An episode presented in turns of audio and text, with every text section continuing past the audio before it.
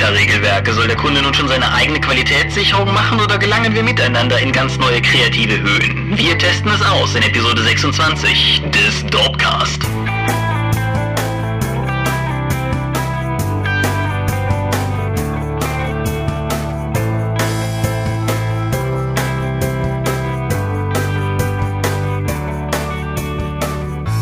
Hi und herzlich willkommen zur 26. Episode des Dopecast. Herzlich willkommen einmal mehr an dieser Stelle von mir, Thomas Michalski, und von dir. Michael Mingers, hallo. Und unser Thema des heutigen Abends ist eines, das ein bisschen zeitaktuell ist, kann man sagen, denn wir sprechen über Beta-Regelwerke. Ja, Beta-Regelwerke. Das ist ganz explizit sozusagen abzugrenzen von Schnellstarter-Regelwerken oder sowas in der Art. Es äh, geht uns halt tatsächlich um unfertige Fassungen. Unfertige Fassungen, die dem Kunden gegeben werden, um sie fertig zu machen. Kann man das so sagen? Oder ich weiß nicht, um sie fertig zu machen, aber zumindest um weiterzukommen oder den Kunden zufriedenzustellen. Oder naja, da gibt's, da kommen wir gleich zu, dass es da alles an Möglichkeiten gibt, warum man das tun sollte. Ja, alles klar. Derweil auf der Dorp ist es endlich soweit gewesen und das Gewinnervideo rund um die enigmatische Dorp-Tasse ist erschienen. Der Gewinner ist benachrichtigt und er freut sich, freut sich an dem Gewinn, er freut sich auch in den Kommentaren bei uns auf der Seite. Zu dem Zeitpunkt, an dem wir das hier aufzeichnen, ist die Tasse noch nicht zur Post, aber ich bin guter Dinge, dass sich das in den kommenden Tagen in irgendeiner Form ändern wird. Und insofern an dieser Stelle einfach nochmal von mir, sozusagen in der Audiovariante, alles Gute und herzlichen Glückwunsch. Und ja, wie es dann allgemein weitergeht mit den Sachen, die wir da jetzt sozusagen bekommen haben, mit den Einsendungen, mit den Aufschlüsselungen des Akronyms, aber vor allen Dingen auch mit den Erklärungen, was die DORP-Gründungsmythen sind. In den kommenden Monaten mehr. Wir haben keine zwölf zusammenbekommen, deshalb sind wir auch nicht in der Not, jeden Monat eins zu bringen, aber die kommen auf jeden Fall noch. Also das, das ist nicht vergessen, das steht nur momentan hinten an, weil wir zunächst kommen. Wie üblich. Üblich, ja. Wollen wir über Medien reden? Ja, fang doch mal an. Fange ich mal an. Ich habe das letztes Mal schon angeteasert und ich denke, insofern ist es vielleicht auch ganz sinnvoll, damit jetzt sozusagen einzusteigen, zumal auch irgendwie zumindest in den letzten Wochen gefühlt das gesamte Internet darüber sprach. True Detective.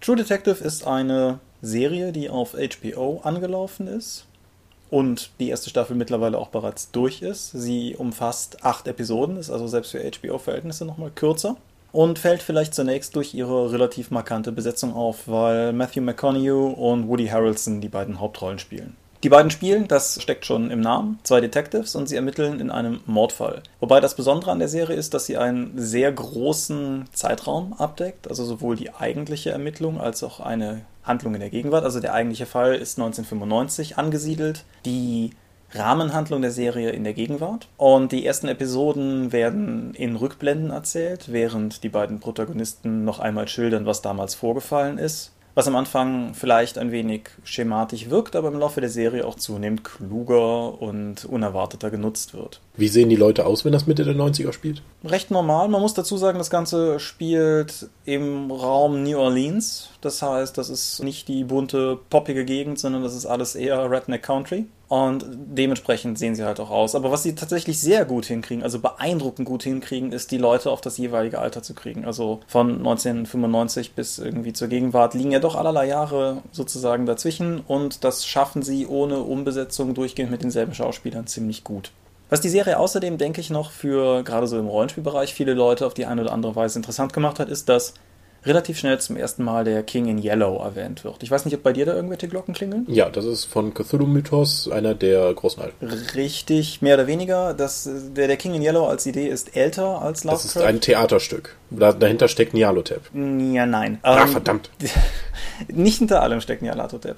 Nein, aber die, die Idee geht zurück auf Robert Chambers, ein Autor, der ein bisschen vor Lovecraft geschrieben hat, sodass Lovecraft tatsächlich zu denen gehört, die den King in Yellow schon rezipiert haben werden. Und auf genau diese Kurzgeschichtensammlung im weiteren Sinne, die Chambers geschrieben hat, die halt auch The King in Yellow heißt, und auf die Inhalte dieser Geschichte nimmt die Serie Bezug. Macht das allerdings nicht auf eine Art und Weise, dass man jetzt sagen würde, das ist deshalb eine Horrorserie oder eine, eine Mystery-Serie oder so etwas, wie man es erwarten würde, sondern die macht das auf eine sehr subtile und verstörende Art und Weise, in dem man die ganze Zeit das Gefühl hat, dass irgendetwas im Hintergrund ist, dass irgendetwas Ungreifbares passiert, aber ohne dass sozusagen dabei, ja, irgendetwas jetzt irgendwie, keine Ahnung, die klassischen Lovecrafts und Tentakelmonster oder so etwas sind halt überhaupt nicht drin, aber auch, auch subtilere Sachen werden viel nuancierter gebraucht. Und ich muss ganz ehrlich sagen, es ist die erwachsenste und für mich überzeugendste Umsetzung von diesem ganzen Mythos, die Welt ist irgendwie nicht in Ordnung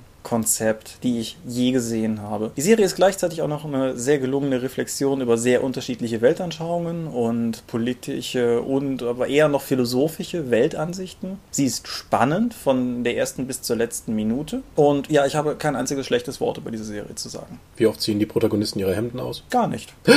Das, das heißt, nein, das ist nicht, das ist so nicht korrekt. Also du, du spielst auf Game of Thrones beziehungsweise allgemein HBO Nacktheit an. Die ist schon drin, auch, ja, also Matthew McConaughey hat einen relativ ausgedehnten Teil in Muscle Shirts, aber nichts in dieser Serie ist schön. Okay. Und die Serie legt auch relativ viel Wert darauf, dass das nicht wirklich so ist. Es gibt durchaus attraktive Frauen oder so, aber es ist halt nie so, dass man irgendwie von ästhetischem Wohlgefallen oder sowas sprechen könnte, weil wie gesagt, im Endeffekt schwingt allem so ein unterschwelliges Unheil mit und das greift auch darin über. Mal davon abgesehen, dass, sagen wir mal, Nacktheitsgrade wie Game of Thrones Level nicht erreicht werden und so etwas wie diese, diese äußerst beeindruckende Littlefinger erzählt etwas zu seinem Hintergrund, während sich im Hintergrund zwei Prostituierte befriedigen Szenen. Dazu gibt es keine Analogie in True Detective, nein. Okay. Dank Amazon Prime, trotz fehlendem Originalton, habe ich mir doch ein paar Filme angeschaut.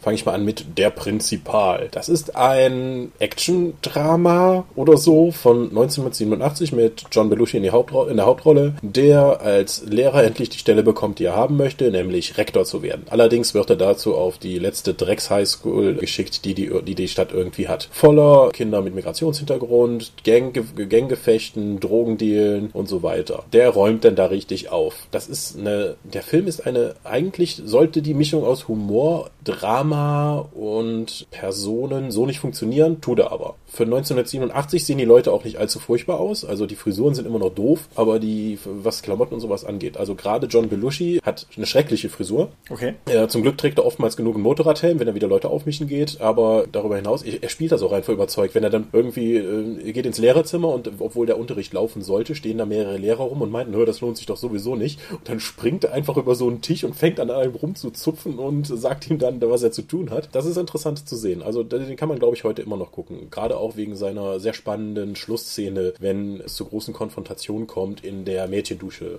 Mit einer sehr seltsamen Mädchendusche, die wie ein Labyrinth aufgebaut ist, wodurch dann auch die Spannung entsteht. Aber das kann man durchaus gucken. In welches Genre würdest du den packen? Sozialdrama. Okay. Komödie, eigentlich nicht. Actionfilm, dafür ist auch zu wenig drin. Also er ist von allem ein bisschen, aber das ist eine sehr homogene Mischung. Ja, ich meine, weil das, das Genre des Lehrer, der an Drecksschule kommt, Films ist ja, sagen wir mal, sehr weit gefasst von irgendwie rein Dramen wie Dangerous Minds bis hin zu rein B-Klamotten wie Mörderischer Tausch 1 bis gegen unendlich. Ja, aber den kann ich nicht genau in eine Schublade stecken. Okay. Ich habe gelesen ein Buch, das grundsätzlich erstmal vor allen Dingen hübsch aussieht, wenn man es irgendwo im Laden stehen sieht, nämlich Er ist wieder da. Er ist wieder da ist ein ungefähr 400 Seiten schwerer Roman von Timur Vermes. Timur Vermes ist, soweit ich weiß, eigentlich Journalist und feiert mit diesem Buch jetzt sein Debüt. Das Buch ist bei Eichborn erschienen und schon auf den ersten Blick was anderes, weil das Cover ist komplett weiß und das Einzige, was man darauf sieht, ist eine, ich sage jetzt mal spoilerfrei abstrakte schwarze Silhouette, die aber dem Betrachter relativ schnell, relativ instinktiv als Hitler-Scheitel sozusagen klar ist. Und der Titel in so einem Blog geschrieben, er ist wieder da, sitzt halt auch genau an der Stelle, wo das Bärtchen hingehörte. Und das deutet halt auch schon darauf hin, worauf es hinausläuft. Es ist ein Buch über Hitler. Aber es ist kein normales Buch über Hitler, sondern es spielt im Jahre 2011 in Berlin als, ohne dass das Buch viel Federlesen darum betreibt, einem zu erklären, wie es eigentlich dazu kommt, auf einer Wiese mitten in Berlin Adolf Hitler wieder aufwacht. Hitler beginnt durch die Stadt zu irren und kommt dann relativ schnell mit Leuten in Kontakt, wie das halt so ist, wenn man aussieht wie der Führer und in Nazi-Uniform durch Berlin marschiert und gerät dann letztendlich auf der Suche nach einem völkischen Beobachter an einen Kioskbesitzer und dieser Kioskbesitzer hat die fixe Idee, dass dieser Hitler-Imitator, der da gerade offensichtlich in seinen Laden marschiert, ist ja wohl der beste Hitler-Imitator ist, den er jemals zu Gesicht bekommen hat und versucht ihn ab da an die Medien zu bringen, wohingegen Hitler, übrigens Ich-Erzähler des Buches, in diesen Medien durchaus ein Mittel sieht, die alte Propagandamühle wieder anzurühren. Das mal so in der Kurzzusammenfassung beschrieben. Das Buch ist wie gesagt 400 Seiten schwer und damit relativ wuchtig. Es ist aber auch als Hörbuch erschienen, das hast du gehört, richtig? Genau, ich habe mir vor einigen Monaten das Hörbuch angehört und das ist von dem Herrn Herbst gelesen, der jetzt auch mit Stromberg durch die Kinos zieht. Und wer der Wichser gesehen hat, weiß ja, was für eine passende Interpretation er stimmlich dazu geben kann. Das Hörbuch ist über seine mehreren Stunden ein bisschen anstrengend, weil, wie du gesagt hast, Hitler als Ich-Erzähler und er spricht eben auch in diesem Tonfall durchgängig und in dieser Intonation ist es über mehrere Stunden relativ schwierig, dem zu hören. Also ich konnte da immer wieder nur ein Stück reinhören und dann musste es aber auch wieder eine Zeit lang gut sein. Ja, mein, das, das Problem gilt auch für das Buch, weil was man Wärmes lassen muss, aber das ist nicht zwangsläufig ein Lob, ist, dass er diesen Hitler-Duktus perfekt trifft. Das führt aber auch halt auch dazu, also auf der einen Seite führt es halt dazu, dass wenn man das Buch liest, dass man tatsächlich keine großen Schwierigkeiten hat, auch vor seinem inneren Ohr tatsächlich diese, diese ja doch sehr charakteristische Sprache des Führers zu hören. Es hat aber gleichzeitig den Nachteil, dass das Buch völlig anstrengend zu lesen ist, weil dieser Mann war vieles, aber kein nach heutigen Gewohnheiten irgendwie angenehm zu rezipierender Rhetoriker. Mein größeres Problem mit dem Buch ist aber, dass es im Endeffekt nur einen einzigen Gag hat. Dieser Gag funktioniert im Grunde immer gleich. Nämlich man hat den Ich-Erzähler Adolf Hitler, der mit modernen Begebenheiten nicht vertraut ist, sich versucht, eine Erklärungsanalogie zu bilden und darüber zu einem völlig skurrilen Erklärungsmuster kommt, wie das, was vor ihm gerade passiert, halt irgendwie sein kann. Und das Findest ist, du? Also ich fand eigentlich, dass der Catch des, des, Romans ist, wie die Medienlandschaft in Deutschland funktioniert und allgemein funktioniert und wie sie eben auf eine Person wie Hitler reagieren würde. Ich meine auch, wie die gesamte Umwelt eigentlich auf das, was er sagt, reagiert. Ich meine, du hast es konstant durch diesen gesamten Roman, dass der irgendwas ganz Schreckliches sagt und die Leute nur so, haha, ja, ja, da ein guter Witz, die sind so gut wie er, so ähnlich wie er. Aber jetzt mal ernsthaft. Also, dass einfach die, diese, diese grässlichen faschistoiden Ideen, die er einfach in die Welt trompetet, einfach so abgetan getan werden, aber im Hinterkopf bei den Leuten das immer alles hängen bleibt. Hm, das, das weiß ich halt nicht, weil mein, mein Problem ist dieser, dieser eine Nachsatz, den du gerade geschoben hast, nämlich dieses, ja, aber jetzt mal ernsthaft, das passiert in dem Buch ja nie. Doch, ständig. Also zumindest im Hörbuch. Also ich habe halt nicht das Gefühl, dass das wirklich so ist, weil keine Ahnung, in jedem Gespräch, in dem er ist, wird er gefragt, wie er heißt und er stellt sich dann eben als Adolf Hitler vor, meistens noch mit Beititel. Und ich finde es völlig schwierig nachzuvollziehen, wie, also ich fand das in keiner Weise glaubhaft. Ich weiß, was das Buch möchte. Ich erkenne, was das Buch tun möchte, nämlich diese, diese Medienkritik halt einfach daran aufbauen. Und auch das, was mit Hitler gegen Ende passiert, ist natürlich auf gewisse Weise bitter sarkastisch gemeint. Ich will das nicht spoilern für den Fall, dass das wer lesen will, auch wenn ich nicht dazu rate. Aber was mich halt daran so unglaublich gestört hat, ist, dass das so unglaublich ausgewalzt wird. Und ich denke, dass das eine Idee ist, auch mit der Medienkritik, die auf, sagen wir mal, 100, 150 Seiten hätte funktionieren können, aber doch nicht auf 400. Weil, wie gesagt, letztendlich ist es doch, läuft es halt irgendwie immer auf dieses, dieses Erklärungsmuster hinaus. Der Hitler Duktus, diese, diese Sprache, die er halt einfach mit sich bringt, wird halt sozusagen auf die Gegenwart angewendet, weil er der Ich-Erzähler ist, dominiert das unglaublich. Und dann basiert es im Endeffekt nur darauf, dass die meisten Leute um ihn rum genauso Anstrengungen unternehmen, das, was gerade gesagt wurde, in irgendeiner Form schön zu adaptieren, um darauf dann weiter damit ihm zu interagieren.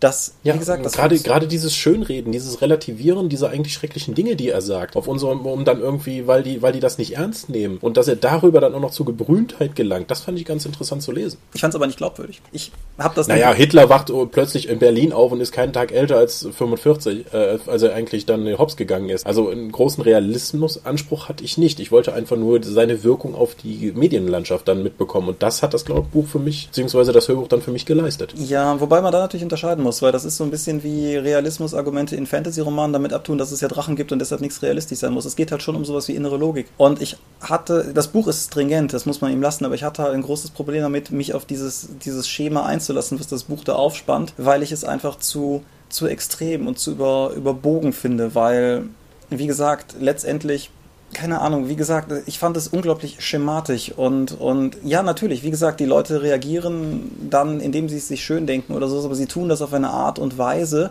die mir zu einfach gedacht ist und ich kann, also ich fand das Buch dahingehend auch einfach flach. Aber vielleicht kann man Naja, ich, ich, ich sehe es ja als, als Satire und die Satire muss und kann und darf ja überzeichnen und dem, so habe ich das halt mitgenommen. Ja. Ich denke, der Leser als solcher kann sich seine eigene Meinung bilden. Er tut es nämlich auch. Das führt uns zu einer Sache, die wir gerade im Vorgespräch gelesen haben und die ich völlig, ja, wo mir die Worte fehlen. Dieses Buch wurde nach Stand Juni 2013, das ist ja mittlerweile auch schon wieder einen ganzen Haufen Monate her, 700.000 Mal verkauft. Ich weiß, wir reiten oft darauf rum, dass sich Bücher häufig nicht oft verkaufen, aber selbst im Maßstab der sich gut verkaufenden Bücher ist 700.000 völlig absurd. Ja. Dazu kommen dann nochmal 300.000 Hörbücher, soweit ich weiß, zum selben Stand. Das bedeutet, dass vor irgendwie einem Dreivierteljahr dieses Buch 100.000 Mal in verschiedenen Medien rausgegangen ist. eine Million Mal. Äh, richtig, ja, eine Million Mal rausgegangen ist.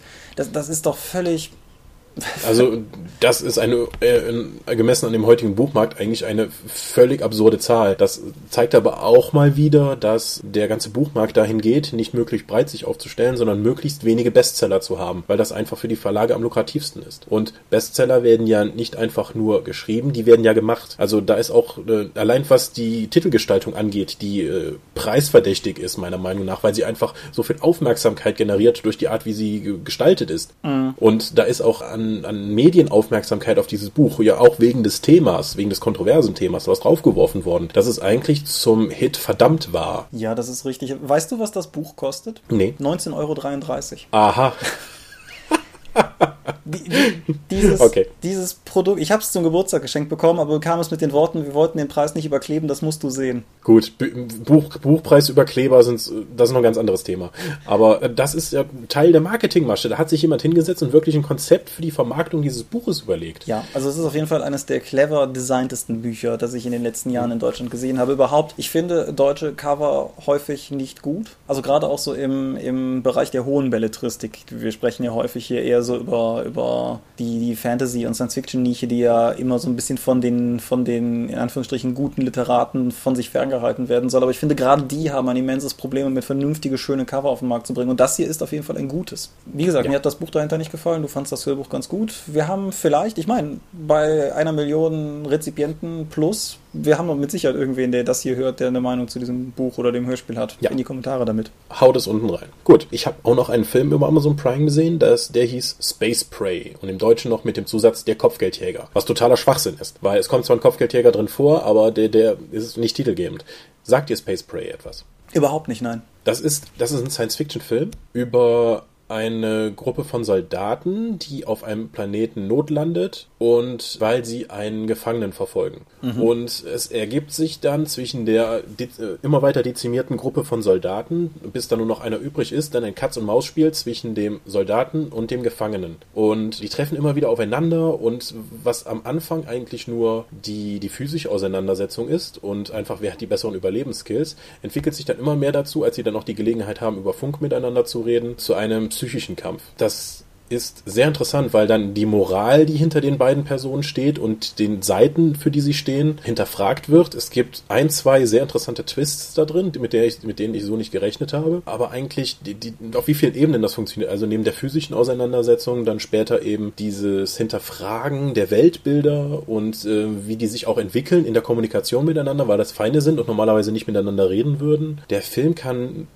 kann nur extrem wenig gekostet haben. Obwohl es ein Science-Fiction-Film ist, gibt es praktisch keine keine Spezialeffekte und keine Effektaufnahmen an sich. Das sind halt zwei Leute, die in einem Canyon voreinander weglaufen und sich verstecken sozusagen. Und das ist, den sollte man sich auf jeden Fall mal anschauen. Also man sieht, das ist eigentlich so ein Kammerspiel zwischen zwei verfeindeten Soldaten auf Wüstenplaneten, könnte man so sagen. Aber äh, sehr interessante Sachen, die dort aufgeworfen werden. Und es zeigt mir auch wieder, dass man auch gute Science Fiction erzählen kann und auch gute Filme machen kann, ohne ein riesiges Budget zu haben. Ich bin jetzt gerade unsicher, ob du es gesagt hast, von wann ist der? Äh, der ist erst ein paar Jahre alt. Okay. Der ist uns ziemlich aktuell. Aber das klang halt, Space Prey. klang halt wie so ein Konzept, dass ich auch den. Es gibt ja einen relativ großen Fundus an guten Science-Fiction-Filmen aus den späten 60ern, 70er, 80ern, die keiner so kennt, weil die halt einfach nach heutigen Sehgewohnheiten kaum noch wie Science-Fiction anmuten. Da hätte der durchaus auch reingepasst, aber okay. Ja, aber der, der ist relativ aktuell und, und den sollte man sich mal anschauen. Den gibt es entweder ganz billig auf DVD oder eben über so entsprechende Streaming-Dienste. Ja. Ich, ich schieb direkt noch einen hinterher, weil mir noch ein weiterer Film eingefallen ist. Orks, Ausrufezeichen. Kennst du diesen Film? Habe ich von gehört, habe ich aber nicht gesehen. Es geht darum, dass in einem Naturschutzgebiet, in einem entsprechenden Park, Orks auftauchen und dann gegen die Besucher des Parks und die Parkranger dann vorgehen und die Parkranger sich gegen die dann wehren müssen.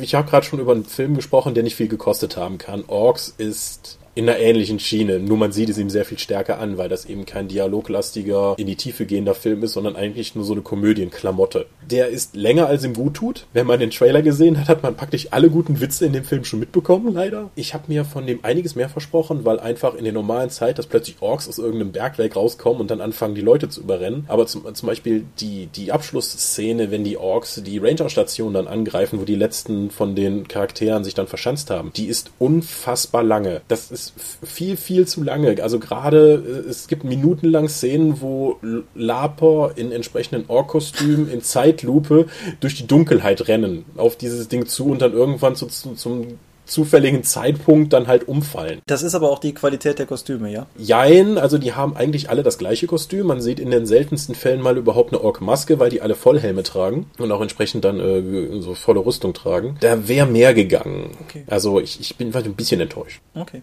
Du das. Gut, dann nur noch sozusagen eins am Absacker, einfach nur als, als gewissermaßen als Ergänzung, weil ich auch noch nicht weit genug drin gelesen habe, um ein endgültiges Urteil zu haben. Ich habe mittlerweile meinen Splittermond Weltenband in die Finger bekommen. Und das ist schon wirklich ein schönes Buch. Ja, Also- sag ja, also das, das erste Durchblättern macht schon viel Spaß, auf, viel Lust auf mehr. Ja, es macht Lust auf mehr, auch wenn man so an verschiedenen Stellen reinliest, dann, dann stecken da überall relativ gute Ideen drin. Es ist natürlich in, in all seinen Ausprägungen sehr, sehr, sehr, sehr klassische Fantasy. Es ist ein bisschen exotischer als DSA, gut, Kunststück, aber es, ähm, es ist halt, ich meine, es ist, es ist halt nicht so was Abgedrehtes, wie es in den letzten Jahren ja auch relativ en vogue gewesen ist, immer mal rauszubringen, sondern es ist ein Vertreter einer sehr klassischen Schiene, was ich persönlich sehr angenehm finde, weil ich seit längerem nach einem suche, an dem ich mich austoben kann, der ein bisschen klassischer ist, aber trotzdem was ist, wo ich noch nicht seit vielen, vielen Jahren drin spiele. Und das ist auf jeden Fall hier der, das ist hier der Fall.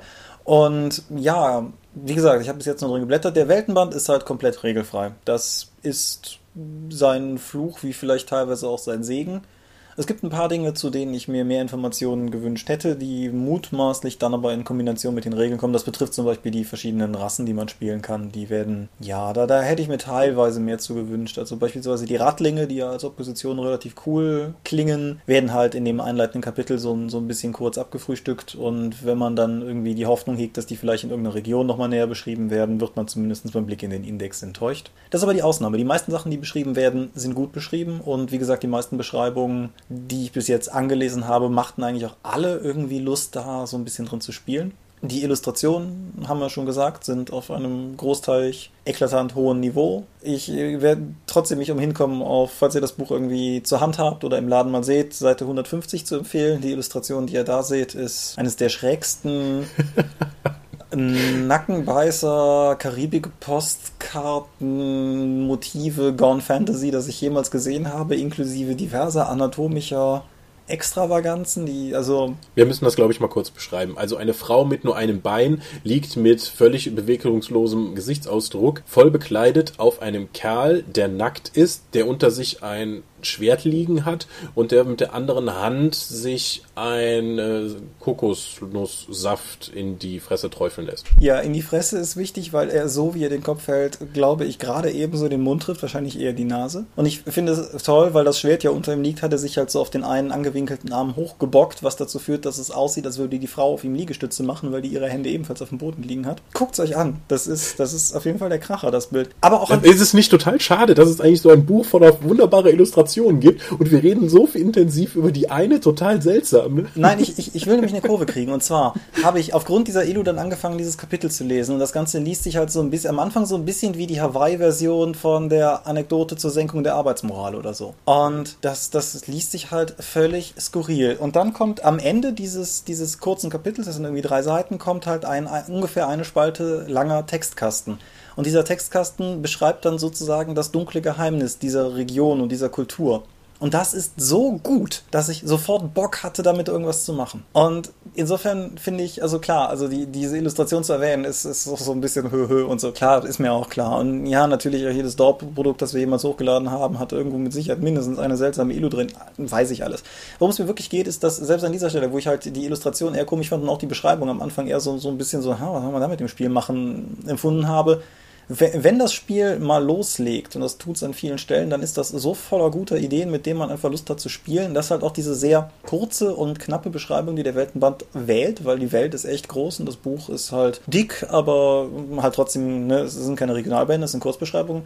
Das ist trotzdem so voller guter Ideen, dass man selbst aus Sachen, die man am Anfang vielleicht eher komisch fand, heraus sofort an einen Punkt kommen kann, an dem man sagt, okay, das spiele ich morgen. Ja, also ich habe auch Bock drauf. Ich würde es aber dann vermutlich mit Savage Worlds spielen, weil mit den Regeln werde ich nicht so ganz warm. Ja, das äh, führt uns an den Punkt, an dem wir auf die Savage Worlds Konvertierung von Swart hinweisen können. Ja, die wir heute ein bisschen in Zusammenarbeit dann über den Chat äh, noch haben äh, modifizieren und korrigieren können. Ja, aber sieht schon, macht auch schon jeden Mal einen guten Eindruck. Jetzt so nur anhand des Schnellstarters und ohne wirkliches Regelwerk, um alles kennenzulernen, was man tatsächlich dann machen kann. Aber ich denke mal, das ist als Startpunkt schon mal nicht schlecht. Ja, also Splittermond, Ich habe das letztes Mal ja nochmal gesagt, da war ich ja so an der Kippe, was ich immer gesagt habe, ich ist ein Spiel, das ich echt gerne gut finden möchte und ich habe mich damit anfangs sehr schwer getan. Momentan kann ich guten Gewissen sagen, ich finde es echt gut. Gut. Ich habe jetzt noch die Chance genutzt, nachdem ich wieder von dem Nerdcore-Blog darauf hingewiesen wurde, mir auf Arte noch Arte Plus, also dieses Internet-Dings, wo man noch dann alle Sachen, die bei Arte gelaufen sind, noch sieben Tage danach gucken kann, eine Dokumentation anzuschauen. The Act of Killing. Sagt dir das was? Das ist jetzt eine dumme Frage, weil wir im Vorfeld drüber gesprochen haben. Vorher sagte es mir nichts, nein.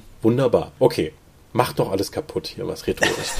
Act of Killing ist eine Dokumentation von einem jüdischen Regisseur über den Völkermord in Indonesien von 1966, als man dazu aufgerufen hat, Kommunisten und andere unerwünschte Leute wie Chinesen aus dem Land zu vertreiben und am besten umzubringen. Und das ist in einem riesigen Maße passiert dort. Das ist hier weitestgehend unbekannt, weil Indonesien 66, ja, was geht uns das großartig an? Wir, mhm. haben, wir haben genug eigenen Völkermord im Land gehabt und worüber wir traurig sein können. Ja, aber diese Doku die schaut jetzt nicht auf die Vergangenheit, was ist da passiert, sondern schaut auf die Leute von heute und interviewt die, beziehungsweise einen vor allen Dingen ins Zentrum gesetzt, was er damals gemacht hat. Und am Anfang des Films wirst du halt mit diesen ganzen Leuten konfrontiert, die damals im Auftrag der Regierung Menschen getötet haben und die einfach offen darüber sprechen und auch stolz darauf sind und dann auch in Szenen nachspielen und zeigen, wie sie Menschen getötet haben und wie sie dann äh, Sachen optimieren mussten, weil sie einfach zu viel Blut vergossen hatten. Das ist verstörend. Also gerade auch im Verlaufe dieser Dokumentation begleitest du die auch dabei, wie sie, wie diese Leute dann selbst einen Film darüber drehen wollen, was sie damals für das Land alles getan haben. Und den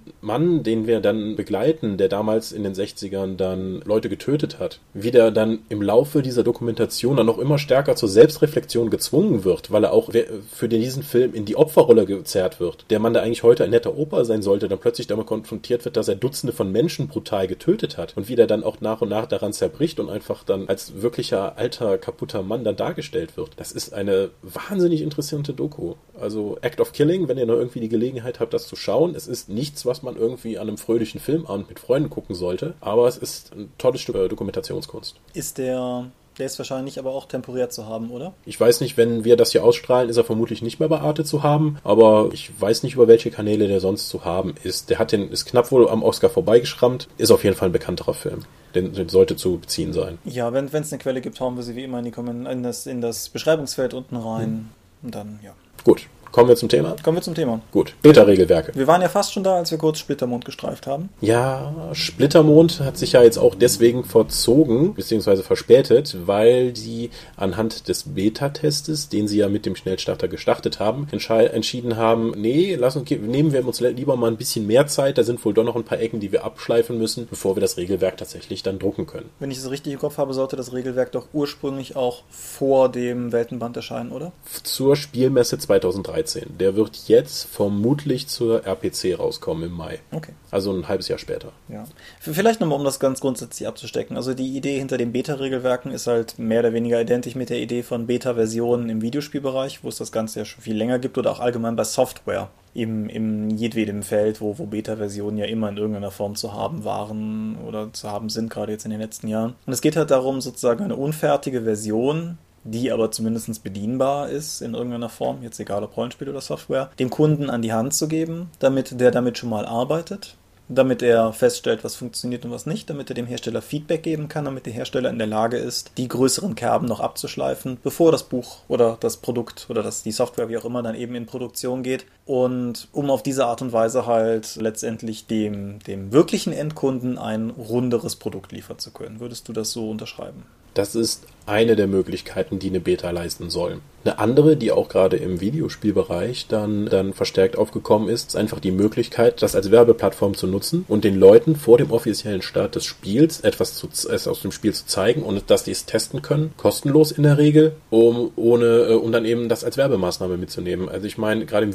Online-Rollenspielbereich gibt es ja nun jede Menge Gewinnspiele, die dann Beta-Keys für die Closed Beta, wo dann kein anderer reinkommt, dann hast du noch den wunderbaren Bonus von irgendetwas Exklusivem dazu, dann kannst du noch dein Feedback geben, und vielleicht wird dein Feedback dann eingearbeitet. Es wurde natürlich auch durchaus schon genutzt, um, sagen wir mal, insgesamt eher schwächer anmutende Spiele besser an den Markt zu bringen, im Sinne von, das Spiel verkauft sich dann vielleicht nicht so gut, aber wir legen den ersten so und so viel Kopien Beta-Keys für ein ersehntes Spiel bei, sodass zumindest schon mal die Leute, die an die Beta-Keys wollen, das Ding kaufen und dann können wir immer noch gucken, wie das Spiel sich selber schlägt. Das gibt es ja auch noch. Ja, das war doch bei Crackdown für die Xbox so, wo man dann so ein Beta-Key für den Halo Multiplayer beigelegt hat, meine ich. Ja, ich weiß nicht, ob das Crackdown war, aber es gab da auf jeden Fall eins, wo, wo Halo mitgepusht wurde, ja. Ich meine, das wäre Crackdown gewesen, was in Deutschland dann wieder besonders tragisch war, weil Crackdown in Deutschland indiziert wurde und deswegen die Deutschen nicht an den Beta-Key gekommen sind. Naja. Ja, lass uns nicht über Indizierung reden. Lass uns irgendwann ja. mal über Indizierung reden, aber in einer eigenen Folge. Ja, dann, dann drücke ich auf Aufnahme und schimpf einfach eine Stunde. Genau. Ja, aber Beta-Regelwerke, so wie wir sie jetzt. Wie viele Beta-Regelwerke kennst du im Rollenspielbereich? Boah, das habe ich mich im Vorfeld gefragt. Das ist relativ fuzzy, weil ich halt auch irgendwie, gerade gerade was den amerikanischen Markt betrifft, so, so ein bisschen unsicher bin. Also das, das Ding, was es mir persönlich eigentlich am exzessivsten am Anfang nahegebracht hat, war jetzt D&D Next, das ja irgendwie auch dieses Jahr dann irgendwann mal richtig erscheinen soll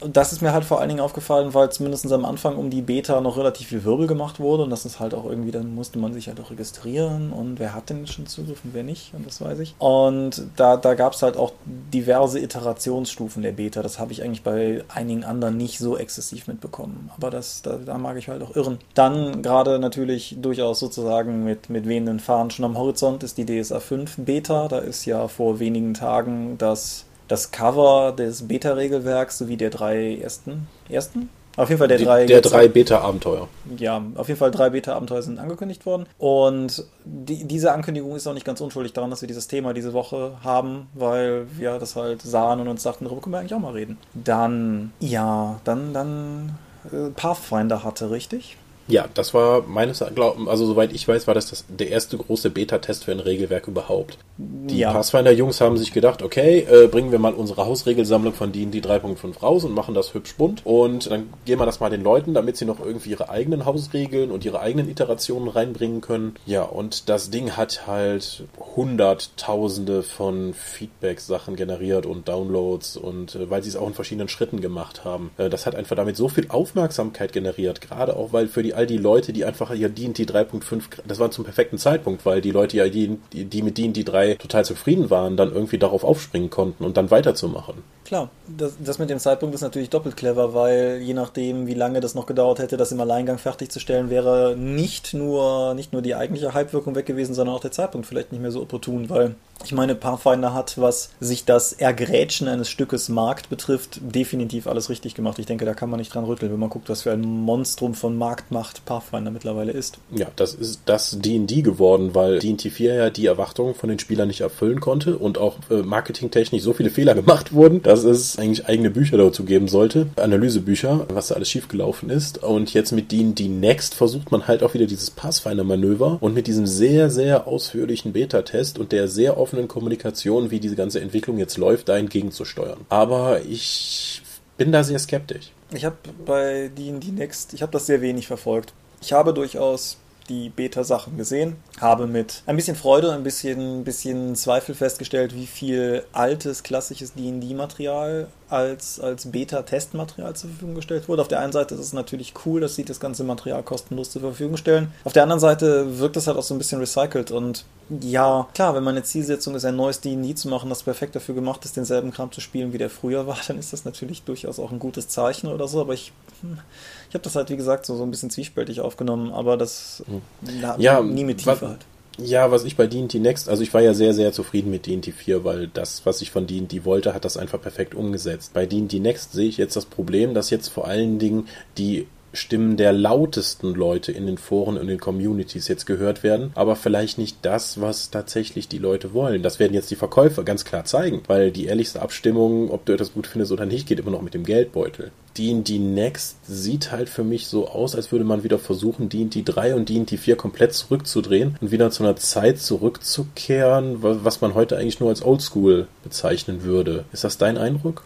Teilweise zumindest. Ich meine, dass, dass die Wizards auf gewisse Weise mit, mit der Oldschool Renaissance kokettiert haben. Das merkst du ja auch zum Beispiel, oder merktest du an dieser D&D Essentials Redbox, die sie rausgebracht haben Ja. Was, ein, wie ich fand, ein relativ komisches Produkt war, weil es auf der einen Seite irgendwie ein interessantes Einsteigerprodukt hätte sein können und auf der anderen Seite eine Ästhetik bediente, die eigentlich nur Leute ansprechen konnte, die seit sehr langer Zeit dabei sind, weil die Redbox muss man halt auch erstmal kennen. Ja. Aber ja, es ist halt, es ist halt irgendwie, denke ich, schwierig. Also die in die 4 war ja auch völlig nicht mein Fall. Das haben wir hier, glaube ich, ja auch schon mal thematisiert, aber das ist im Prinzip auch grundsätzlich erstmal egal. Es ist halt durchaus schwierig, wenn man im fünften Iterationsschritt eines Produktes gezielt den letzten Versuch zu, mindestens den letzten Versuch zu annullieren und zu einem früheren zurückzukehren, weil du natürlich Gefahr läufst, dass du die Leute, die du immer noch als Kunden hast, auch noch zu verprellen und gleichzeitig die, die dir weggelaufen sind, weil sie das letzte nicht gut fanden, auch nicht wiederkriegst, weil die sich mittlerweile umorientiert haben, in dem Fall siehe Pathfinder. Mhm. Und das muss sich halt zeigen. Aber ich finde, was du viel, was viel wichtiger ist, was du angesprochen hast, ist das mit der Lautstärke. Weil ich glaube, man muss zwischen drei Dingen sehr gründlich unterscheiden. Nämlich zum einen von dem, was beispielsweise im Internet gewollt wird. Dann zweitens von dem, was wirklich von den Kunden gewollt wird, weil man doch immer wieder feststellt, dass Kundeninteressen teilweise sehr anders sind als das, was man in Foren liest, dass sich Produkte, die im Internet völlig verrissen werden, Bombe verkaufen oder umgekehrt beispielsweise, oder dass, dass Sachen, die im Internet dauernd kritisiert werden, de facto beispielsweise auf Kornrunden irgendwie nie groß hinterfragt werden, Dinge in der Art.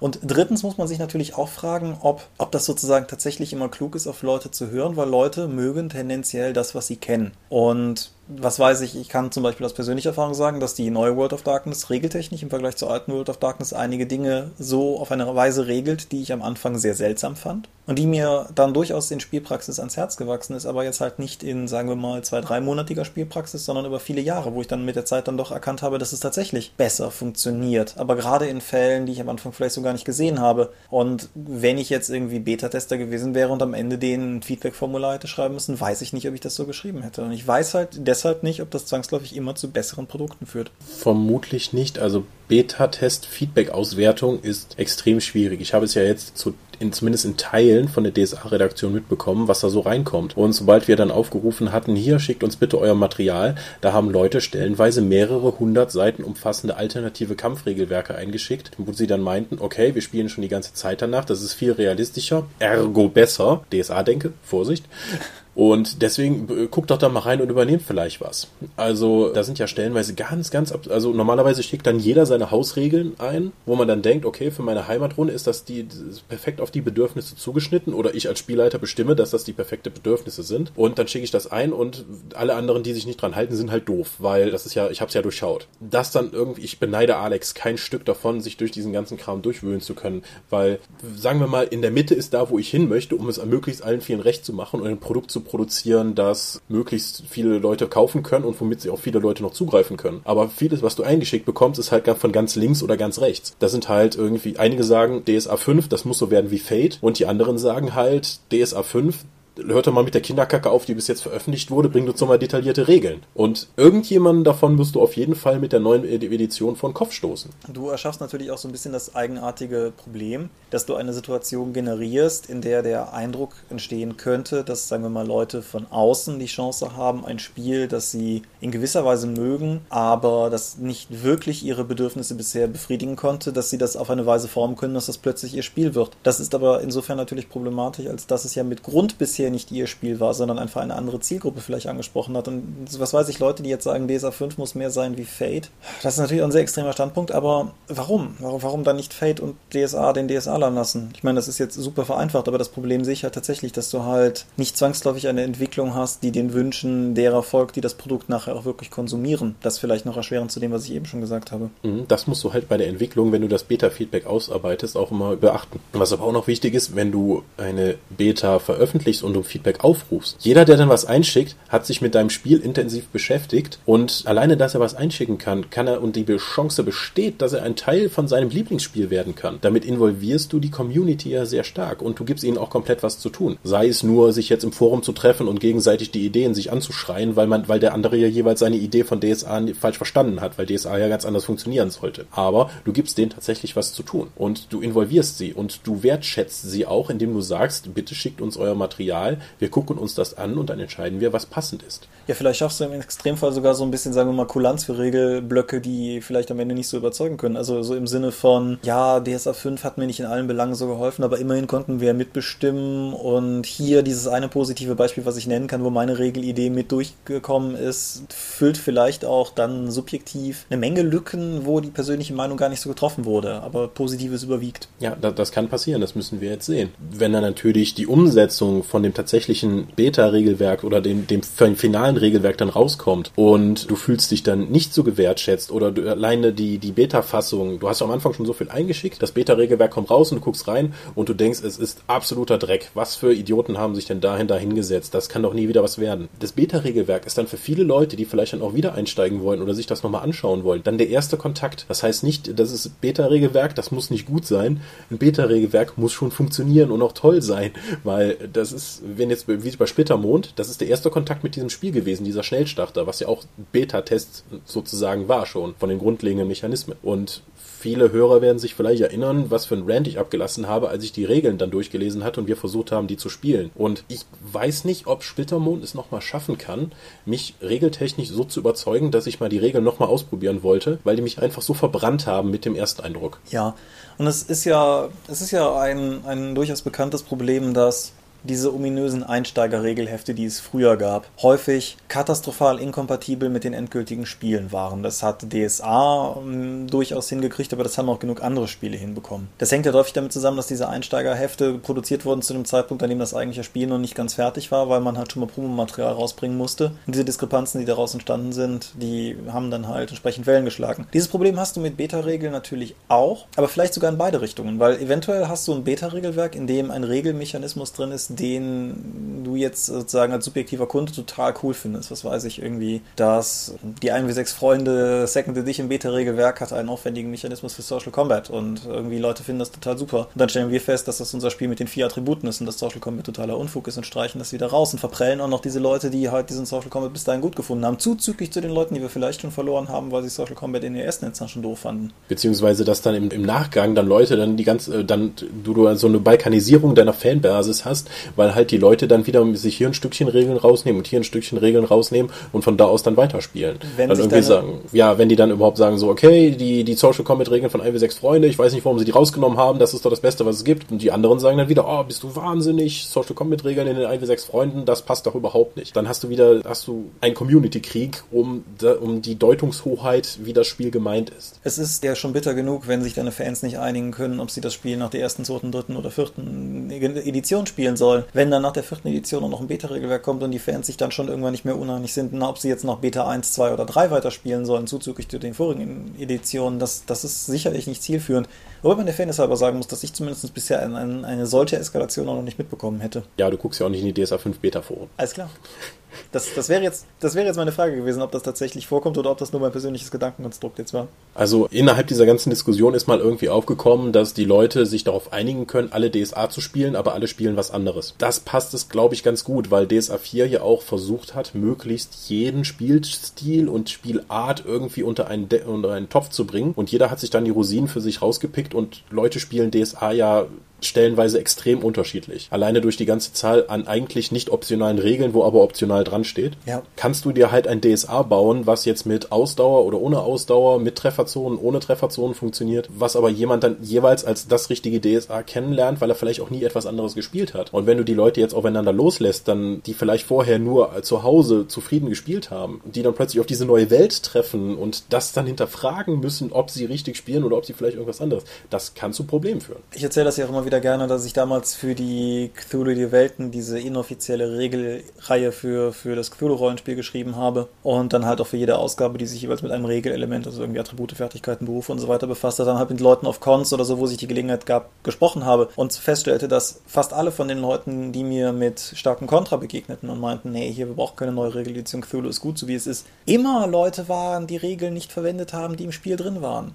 Und klar kann man, kann man das, man muss das Spiel nicht nach dem Buch spielen, aber es ist halt irgendwie, es ist halt immer problematisch, wenn man einen Regelstand anhand von etwas diskutiert, was nicht im Buch ist, sondern was man aus der Spielrunde daheim kennt. Und es ist natürlich auch durchaus die Frage, es ist ja schon mal die Frage, ob die Leute das Beta-Regelwerk in Anführungsstrichen richtig verwenden oder ob sie vielleicht irgendwie Missverständlichkeiten nicht finden, das wäre ja okay, sondern produzieren, weil sie es halt einfach anders lesen und sich dann vielleicht über irgendwas echauffieren, was, was in dieser Form gar nicht drinsteht. Oder aber dann herangehen, wie halt oftmals Rollenspiel ist ja eine sehr, also Rollenspiel funktioniert ja komplett anders als andere Spiele, weil andere Spiele brauchen Regeln und die funktionieren danach. Rollenspiel kannst du halt handwedeln oder Sachen mal weglassen oder so etwas. Ich habe oft genug Leute mitbekommen, die irgendwie meinten, Schurken bei D&D sind ja doof. Äh, wieso? Du hast doch deinen heimlichen Angriff. Ja, unser Spielleiter gibt mir den nur leider ab und, nur ab und zu. Aber das ist doch genau geregelt. Ja, das sieht er anders. Der, also die, der Eindruck davon, wie die Mechanik des Spiels funktioniert, äh, die Mechanik des Spiels kann eigentlich von in vielen Runden durch den Spielleiter komplett ausgehebelt werden, wenn der irgendwas machen möchte. Das ist natürlich innerhalb eines Beta-Regelwerks, was dazu dienen muss, Mechanismen zu testen, absolut tödlich sein. Denn wenn du irgendwie sagst, ja, wie seid ihr denn hier an dem Abenteuer weitergekommen? Ja, der Spielleiter hat uns einfach nicht würfeln lassen. Ja, das ist nicht die richtige Herangehensweise, um ein Abenteuer zu testen. Ja, das, ist vielleicht sowieso noch ein interessanter Gedanke. Man muss halt auch immer bedenken, dass wenn man so Kram Test spielt, dass man dann tatsächlich Test spielt. Also muss man natürlich nicht. Man kann halt auch einfach danach spielen und zu Hause Spaß haben. Okay. Aber wenn man halt verwertbares Feedback generieren soll, also tatsächlich im Sinne des Beta-Regelwerks, dann muss man halt auch sehr anders daran herangehen, denke ich. Und halt im Zweifelsfall auch mal in den sauren Apfel beißen und einen defekten Mechanismus durchziehen. Vielleicht auch, um herauszufinden, ob der nicht vielleicht doch seine Tugenden irgendwo hat, die man am Anfang nicht erkennt. Ja, das ist mir bei vielen Rollenspielen ja auch außerhalb des Beta-Status so gegangen, wo ich erstmal dachte, was für ein Blödsinn, warum sollten die das da gemacht haben? Oftmals gibt es tatsächlich einen Hintergedanken dabei und einfach mal dann durchzuspielen und das Spiel so zu spielen, wie es intendiert ist, anstelle von, wie hätte, wie mache ich es mir gerade so on the fly, dass es mir passt, das äh, ja, kann Problem führen. Noch eine andere Frage, würdest du für eine Beta was bezahlen? Weil du hast ja gerade gesagt, ich muss Arbeit investieren, um das Ding durchzumachen, um damit Feedback zu generieren für ein Produkt von einem Verlag, was der verkaufen möchte. Findest du es dann statthaft, dass ein Beta-Regelwerk verkauft wird? Das ist eine schwierige Frage. Ich würde vielleicht sogar noch einen Schritt vorher einsetzen. Ich meine, Leute, die Fehler in Produkten suchen, heißen im Buchbereich beispielsweise Lektoren und sind in vielen Bereichen in irgendeiner Form von Quality Management zu finden. Und diese Leute kriegen Geld für ihre Arbeit. Also es geht ja nicht nur darum, dass du es sozusagen kostenlos machst, sondern diese Leute werden bezahlt. Klammer auf, im Rollenspielverlag nicht immer, Klammer zu. Jetzt ist man mit Beta-Versionen im Videospielbereich auch, wo viel mehr Geld fließt, im Rollenspiel aber genauso, an einem Punkt, an dem man einen gewissen Teil der Qualitätskontrolle outsourced und die Leute das machen lässt, die Endkunden sozusagen selber ihr Produkt putzen lässt. Ja, beziehungsweise in Online-Rollenspielen oder auch Rollenspielen an sich. Du, äh, du erreichst, selbst bei internen Tests oder sowas, kriegst du halt nur die Meinung von einem Dutzend Leute oder so mit. Wohingegen du beim Online-Rollenspiel, da, da, da geht es ja nicht nur darum, die Serverkapazitäten zu testen und dann einfach mal 10.000 Leute auf den Server zu packen, sondern auch, ich muss halt tausende von Konfigurationen von verschiedenen Rechnern testen, was absolut unmöglich ist zu Hause zu machen äh, oder in einem Testlabor. Du musst halt dieses Feedback davon reinholen. Und ähnlich sehe ich das eigentlich auch mit Spielrunden, weil ich muss ja sehen, ob diese Spielrunden, ob diese Hunderten von Spielrunden, die draußen möglich sind, mit dem Regelwerk, so wie ich es geschrieben habe, klarkommen. Weil ich kann ja immer noch meine im stillen Kämmerlein das für mich perfekte Regelwerk irgendwie zusammenschreiben, merke dann aber im Kontakt mit anderen Menschen, das, das verstehen die gar nicht. Ich muss da noch mal ran. Und je mehr Menschen das eben testen, desto eher komme ich auf ein Ergebnis, was bei allen ankommt. Ja, was ich auch, also ich stimme dir völlig zu, da wollte ich auch hin. Was ich aber auch noch wichtig finde, ist, dass du bei Beta-Tests halt auch außerdem die, die Chance hast, dass Leute das testen, die nicht nah am Verlag oder am Macher sind. Weil selbst, selbst unser Dorp-Kram, der ja durchaus in der Regel geplaytestet wurde, wird halt nicht selten das Abenteuer von ihren Autoren gespielt werden oder so. Und das ist gefährlich, weil du halt in gewisser Weise nicht mehr die Verständlichkeit des Textes, sondern bestenfalls nur noch die Qualität des Inhalts prüfst, wenn überhaupt das. Ja, du hast es ja oft, dass du, wenn irgendwie ein Abenteuer testest oder sowas, dann sitzt vor dir der Spielleiter als Autor und erklärt dir halt Sachen und du hast eine Frage und anstatt dann aufzuschreiben, okay, der Spieler hatte eine Frage, hier ist irgendwas unklar formuliert, erklärst du es ihm dann. Ja. Das ist dann nicht der richtige Umgang mit dem äh, entsprechenden Beta-Feedback. Am, am, am besten wäre es eigentlich, du gibst einem Spielleiter das Buch mit dem Abenteuer und setzt dich dann bei der Runde dazu und machst dir Notizen. Das ist vom Arbeitsaufwand her und von der, von der Konstruktion her eigentlich selten möglich, aber glaube ich das effizienteste. Ja, und das im Endeffekt führt sozusagen das, also wenn wir sozusagen, ich denke, da sind wir uns einig, also ich persönlich finde Beta-Version okay, ich wollte sozusagen das Gegenargument nur zumindest im Raum wissen. Nein, aber wenn man, wenn man von diesem Punkt her kommt, ist dann halt die Frage, bezahlt man Geld dafür? Ich finde persönlich, dass Beta-Versionen fühlen sich für mich besser an, wenn ich sie kostenlos zumindest digital kriegen kann. Man muss nicht vollfarbige 64-seitige Hefte verschenken. Wir haben ja letztes Jahr darüber gesprochen, dass die APC das große Event der kostenlosen Vollfarbhefte war. Das muss meines Erachtens nicht sein. Und ich finde es zum Beispiel bei DSA 5 durchaus okay, dass die, die fette Softcover-Version, die da wohl erscheint, dann entsprechend auch Geld kostet. Ich Ja, mein- drei- 300 Seiten Softcover, davon irgendwie ein paar Farbseiten, glaube ich, drin, für keine 15 Euro. Also das sind etwa die Produktionskosten. Ja, das, das finde ich völlig in Ordnung. Ich finde es halt schwieriger, wenn das Produkt nur zu kaufen ist. Ich meine, Geld verdienen ist nicht unmoralisch, das haben wir auch schon oft genug gesagt, aber das, das weckt halt zumindest für mich so ein bisschen den Eindruck von finanzieller Mitnahme, weil wenn ich weiß, dass die Kunden darauf warten, dann weiß ich auch, dass die im Zweifelsfall dafür Geld ausgeben würden. Wenn ich ihnen nicht die Möglichkeit gebe, umsonst reinzugucken, um sich einen Eindruck zu machen, nehme ich auf jeden Fall mehr Geld mit, denke ich, von Leuten, die einfach neugierig sind und schon mal zuschlagen. Aber das sei mal dahingestellt. Ich persönlich würde Geld dafür bezahlen, beziehungsweise ich kann guten Gewissens sagen, ich denke, das DSA 5 Ding werde ich mir holen. Was, was ich gut finde, und das ist vielleicht auch tatsächlich ein interessanter Bogen, um von da aus weiterzugehen. Das ist, die DSA 5 Sachen werben ja auf ihren Covern schon mit diesen gelben Zetteln, dass Platz für Notizen drin ist. Ja. Jetzt ist online teilweise darüber geunkt worden. Irgendwie so hin von, oder angefangen bei so Sachen wie irgendwie, höhö, dann können sie ihre Notizbücher ja gar nicht mehr verkaufen, bis halt hin irgendwie.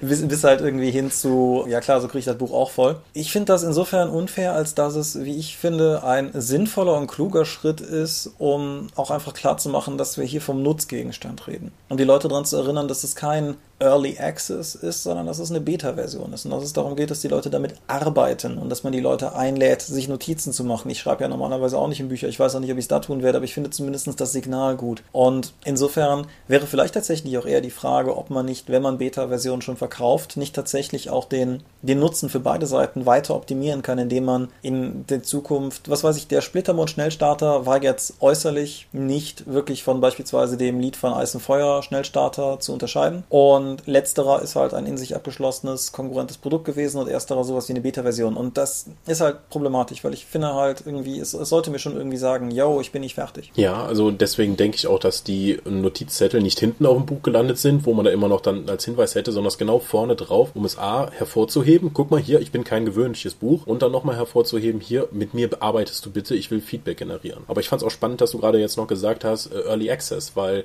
im Videospielbereich ist es inzwischen ja gang und gäbe, Beta-Zugänge sogar zu verkaufen. Ja. Also so, gerade über Kickstarter, dass du dann irgendwie ab einem bestimmten Pledge-Level dann Early Access für ein Spiel bekommst, was ja nichts anderes ist als ein geschlossener Beta-Test, den du dir eingekauft hast. Und im Rollenspielbereich ist es, ist es aber noch ein bisschen verpönt, auch wenn Fantasy Flight Games zum Beispiel das ja mit äh, diversen Spielen jetzt für die zweite Auflage von Dark Heresy und jetzt auch für ihr imperiale Soldatenkriegsspiel da gemacht haben. Da wurde die Beta tatsächlich verkauft, aber ich glaube, den Preis der Beta hast du dann auf den Kauf des Grundregelwerks angerechnet bekommen. Ja, ich meine, Fantasy Flights sind aber ja, was sowas betrifft, ohnehin relativ schmerzfrei, siehe auch irgendwie Produktteilung oder so. Ich, das, auch, auch da, ich persönlich finde das, tue mich mit den, mit den Fantasy Flight Star Wars Dingern dahingehend so ein bisschen schwierig, wie, wie es aufgeteilt ist und dass, wenn, wenn ich zumindest das jetzt richtig mitbekommen habe, sozusagen das zweite der Star Wars Systeme wieder einen eigenen Schnellstarter-Box-Kram bekommt und so, weiß ich nicht. Aber die, die sind halt, die sind halt sehr systematisch und sehr wirtschaftlich und, und sehr, sehr marktorientiert in dem, was sie tun und Findest du es denn sinnvoll mit diesem, ich bezahle für die Beta und das wird mir dann später angerechnet auf den Kauf von dem vollen Produkt, was in Deutschland ja nicht funktioniert, aber so insgesamt als Konzept? Ich glaube, das wäre mir persönlich ehrlich gesagt einfach zu aufwendig. Wenn ich jetzt irgendwie so ein Von Konsumenten- oder Produzentenseite? von Konsumentenseite irgendwie,